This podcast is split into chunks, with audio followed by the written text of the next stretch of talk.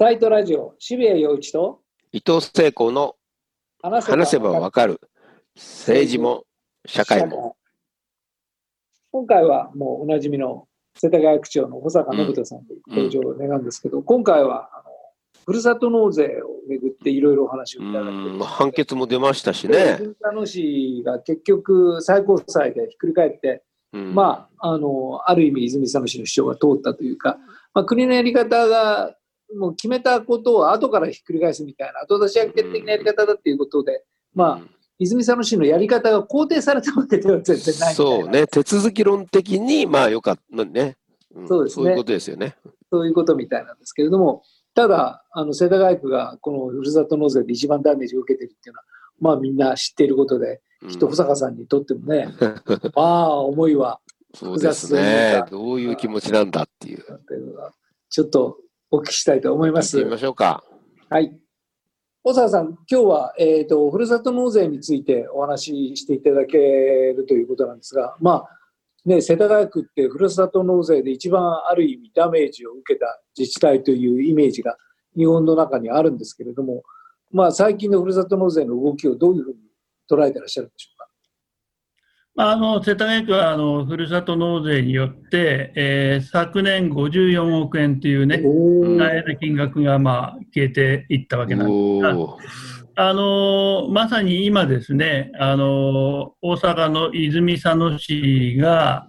えー国、総務省を相手にね、裁判を起こしましたよね。はい。の泉佐野市は、まあ、ある意味確信犯で、うん。まあ、いろんなルールを言うけれども、まあ、自分らのやり方でやるよということで、まあ、アマゾンギフト券、えーなどですね、えー本当に、あのー最後の還元債100億円というようなことで、まあ、全国から、まあ、世田谷区からも行ったと思いますけれども、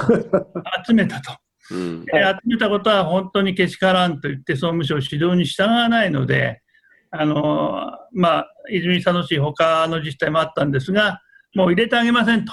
うん。あのペナルティーですということに対して、これは不当ではないかっていうことでね、あの裁判を起こし、大阪では負け、地裁では負けるんですが、珍しく最高裁ではですね、うん。あの国がおかしいよと。あのあくまでもあの技術的助言というね、通達とか命令とか、えー指令ではないので、法律でもないので、えーしかもそれをやらなかったからといって、次のお仲間には入れないっていうのは、えーできませんよと、まあ、そういった判決が出たわけですよね。はい、で後出しじゃんけんって言われてましたよね。そうですね。うん。この判決うん自体は、はい。はい。まああのまあ遡ってね、法を適用するというようなことはあってはならないとういうところから考えても、まあ、最高裁判所としては、やや後味が悪いと言いながらね、まあ、判決を出したということになるんですけども、うん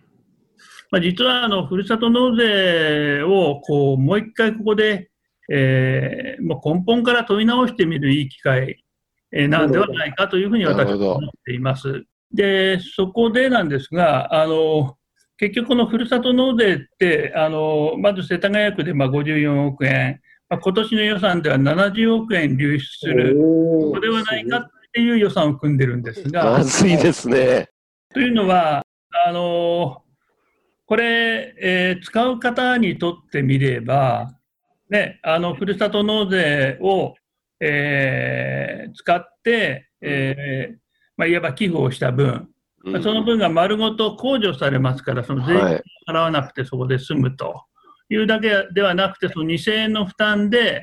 まあ、あのお肉だとか、えそういったあのえ果物とか。アマゾンのギフト券であると、ええ持ってきたわけですよね。はいそうすると、まあ、いいことしかないわけじゃないですか。ですよ。えーでも、その世の中いいことしかないっていう話は、実はないわけで、うんその分やはり穴が開いていくよということで、うん54億円というとですね、ちょうど世田谷区92万人の、えーこの街を毎日あの、お清掃事業の車が、あの、ゴミ回収、資源回収に回ってますよね。うんはい全部の1年間の費用を丸ごと消えたということになるんですね。なるほど。なるほど。はい。でこれはいかにもそのでかすぎる金額だし、うんえーまあ、あの、実はそのふるさと納税の一番の始まりは、あの、まあ、世話になったふるさとで、まあ、例えば東京に出てきて、えー九州だか、まあ、北海道、あるいは東北の田舎にですね、納税することあっていいじゃないかっていうことから出てきたわけですよね。うん。で、まあ、その趣旨、あるいはあの近年だとですね、あの被災地にあの、うんああ、そうそうそうそう。はい代理寄付ということで送ろうと。うんまあ、これはあの世田谷区もあの例えば胆振東部地震っていったの北海道のですね、うんの被災地に送ったり、まあ、使ってます。まあ、そういう意味ではあの、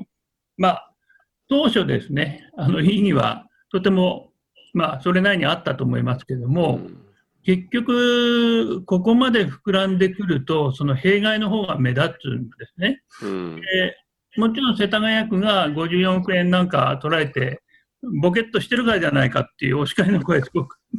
いやいやいやいやいや。ただ、やっぱりあの、東京が一人勝ちの状態じゃないかってことを言われると、うん確かにその部分はあったわけですね、これまで。今、コロナの問題に直撃されて、今後はどうか分かりませんけれども、人口は集まってくる。あの、まあ、過密にはなってくるけれども、お金も人も情報も集まってくるという中で、まあ、我々の生活って地方が、あの、えー農業だとか漁業だとか、えーあるいは林業だとか、第一次産業に支えられていた都市の生活もあるわけで、あまりにも地方がこう衰退してですね、元気がなくなってくると、これやっぱり都市の豊かな生活なんていうのは成り立つわけがないというふうに思っていたので、だから、例えば世田谷区で、例えば、あの、古、あの、古美術とかですね、うん。えーまあ、17世紀のイギリスの装飾品とかなんか、そういうものを集めている、あの、お店とかありますよね。うん。アンティークのですね。そういうところからもうすごい高いのを出してですね、全国の金持ちからこう、ドカーッとこう、集めようということをやれば、集まったとは思います。うん。だけど、それはないだろうっていうね、うふうにん。思いましたよ。だからうん、それやらなかったんですね。そうすると、まあ、出ていく一本になったということになるんですが、あの、実は、あの、ここで一番まず訴えたいのはですね、まあ、あの、世田谷区とか、えーまあ、東京都もそうですけど、いろんな都市部の自治体からこうどんどん税金が流れて、まあ地方に行く、それはいいことじゃないかっていう、まあ、考え方がありますよね。まあ、ただですね、例えば横浜市の場合はですね、仮に100億円の流出、まあ、人口があの大変多いです、横浜の場合は。あの100億円流出したとしても、うん。あの地方交付税を交付されている団体なので、うん。75億円は、はい、あの100億円大変でしたねってことで、国から回ってくるんですよ。おそういう仕組みがあるんですね。おこれ回ってこないのは、東京23区と川崎市だけという。へえ、そうなんだ。ですから、まあ、横浜市は100億円額面が出ても、実質の流出は25億にとどまると。うん。一方で世田谷区54億出れば、丸々出ていくと。うん。ちょっと渋谷さんね、このあの地方交付税で、あのいわば、えー流出した自治体の財政にお手当をしているお手当お手当金ですね、はいいくらぐらいになると思います？いや、全然想像もつかないですけど。そうつかないですか？ええ実はですね、2017年で、えー1133億円だったんです。うえ。で、はい。えっと、去年は、ちょっとこれはもう本当に冗談じゃない話なんですが、2000億になってます。うわだから、ふるさと納税って、ーうん。あの、いわゆる都市部から流出するという自治体だけが傷んでるんではなくて、うん。まあ、あの、比喩的ですけれども、まあ、ビフ的の最高のお肉をですね、4枚並べてうん食べたら、あの、3枚は国が面倒見ますみたいな。なるほど。もう本当に税金の垂れ流しじゃないかっていうふうにね。言えるんですね。だったら、2000億円の基金をうん地方創生なんとか拠出金みたいにしてですね、うんあの、それぞれの地方が実施、あの、いいわば国に拘束されないで、うんあの、町おこしとか、地域づくりに使えるお金にしたらいいんじゃないかと。確かに、確かに。うん、え、なんでしないんですか、それ？誰が得してんですか？あのこのふるさと納税は、やっぱり菅官房長官の発案と言われて、うん総務省でもかなり抵抗した役員、もちろんこれ、なんで抵抗しするかっていうと、税というものがうんむちゃくちゃになるってことですよそうね。そうそうそうそう。あの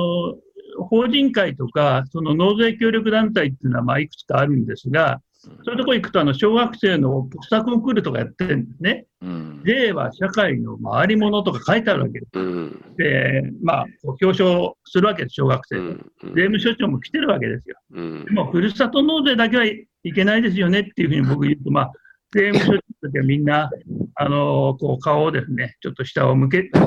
下を向くんですが、やっぱりあの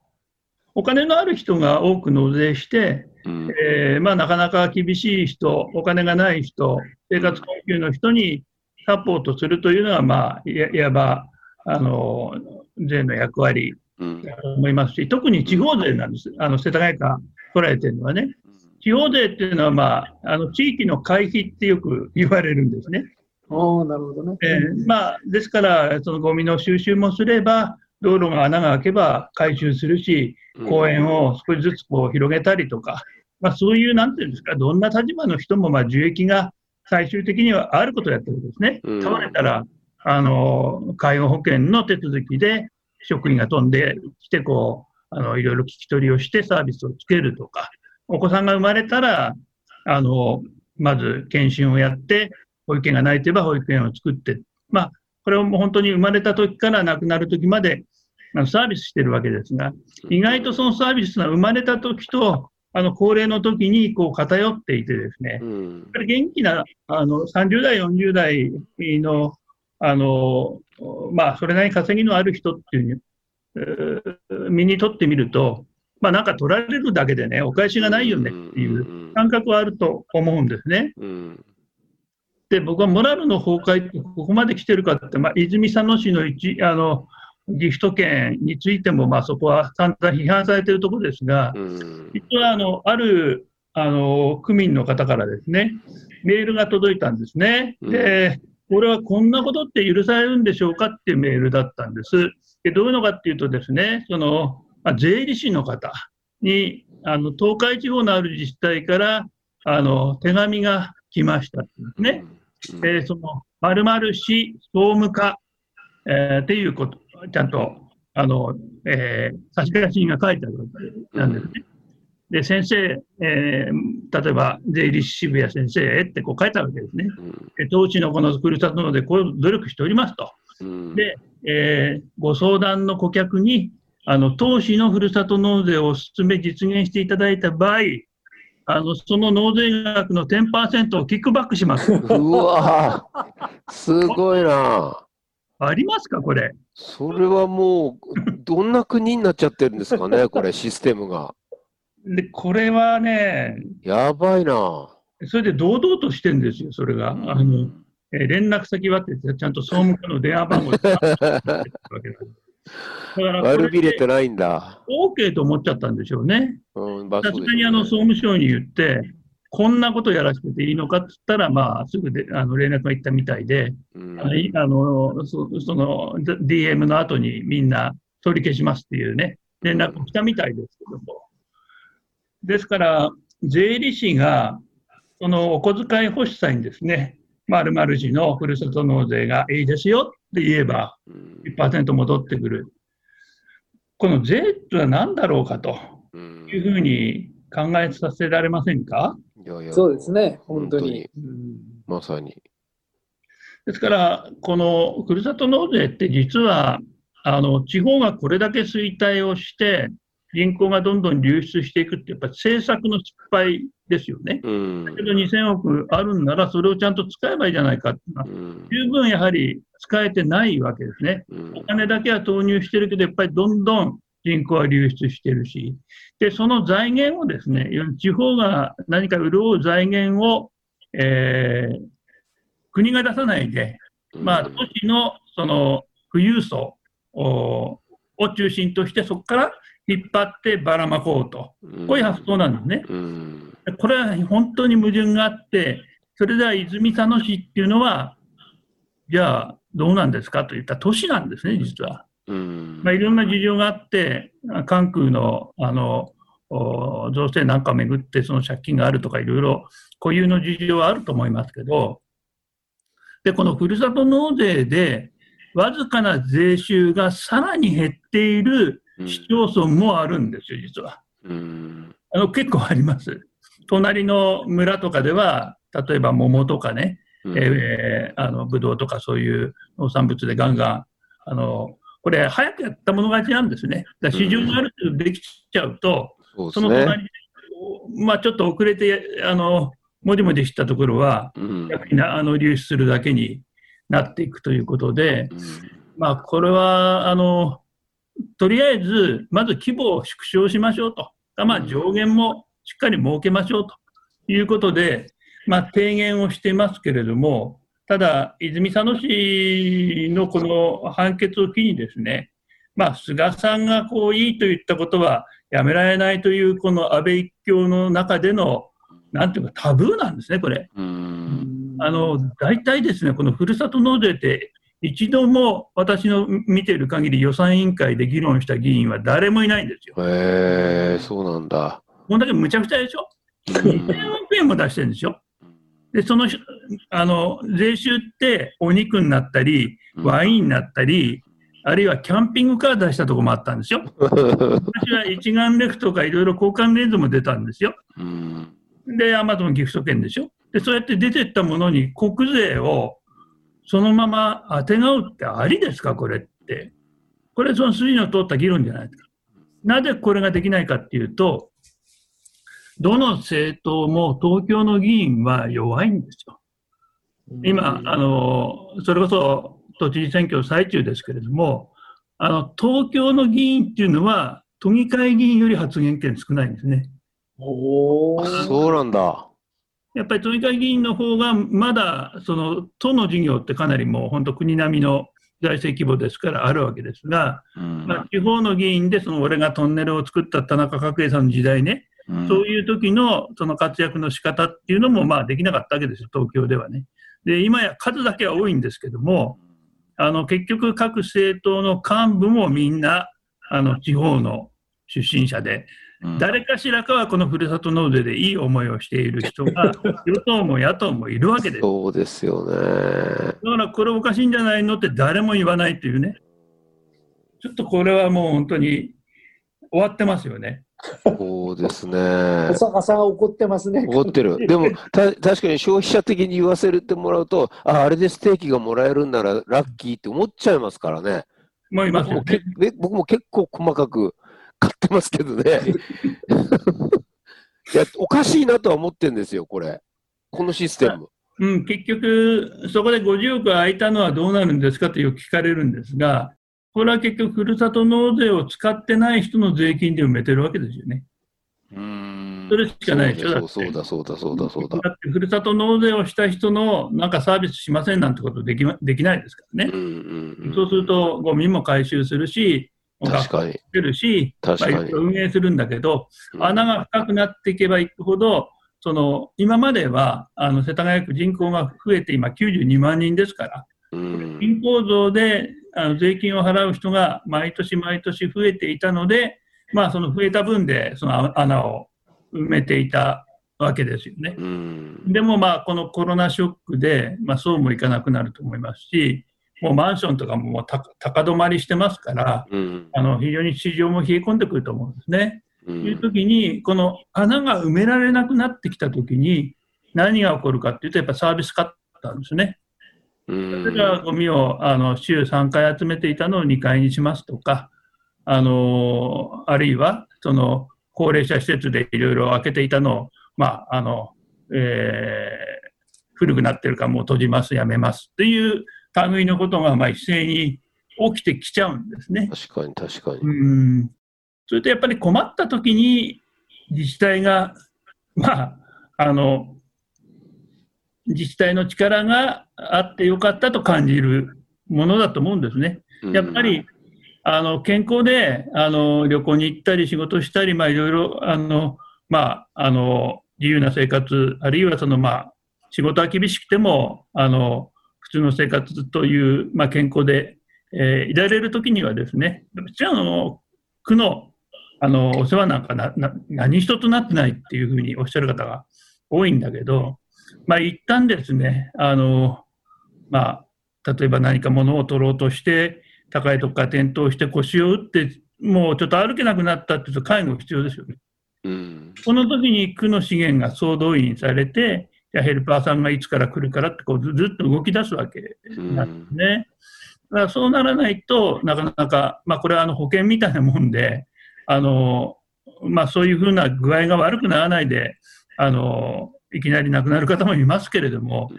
やっぱり大体はやはりあの闘病生活とか介護が必要になりますし、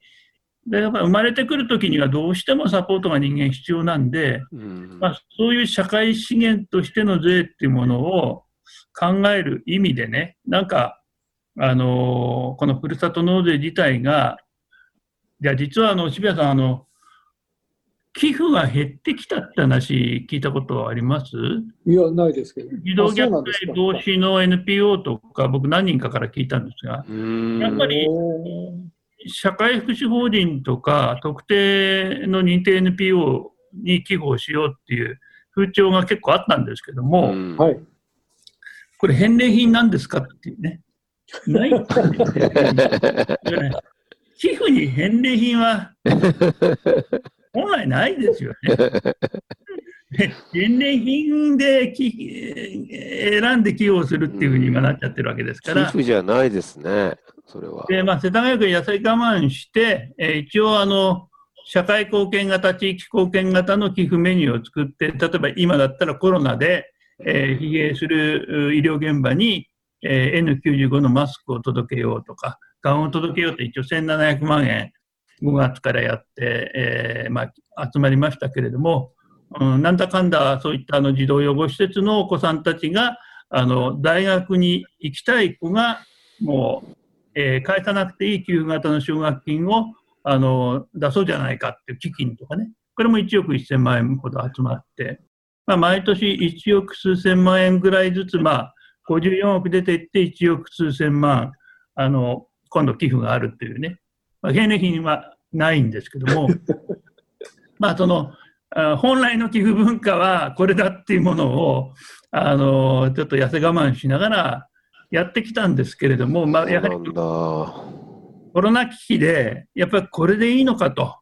いうことを、まあ、最高裁の裁判官が後味が悪いなんて言っているですね、まあ、判決ですけど、それはあの泉佐野市のギフト券のやり方でいいのかなって誰もが思ったことだと思うんですね。うん、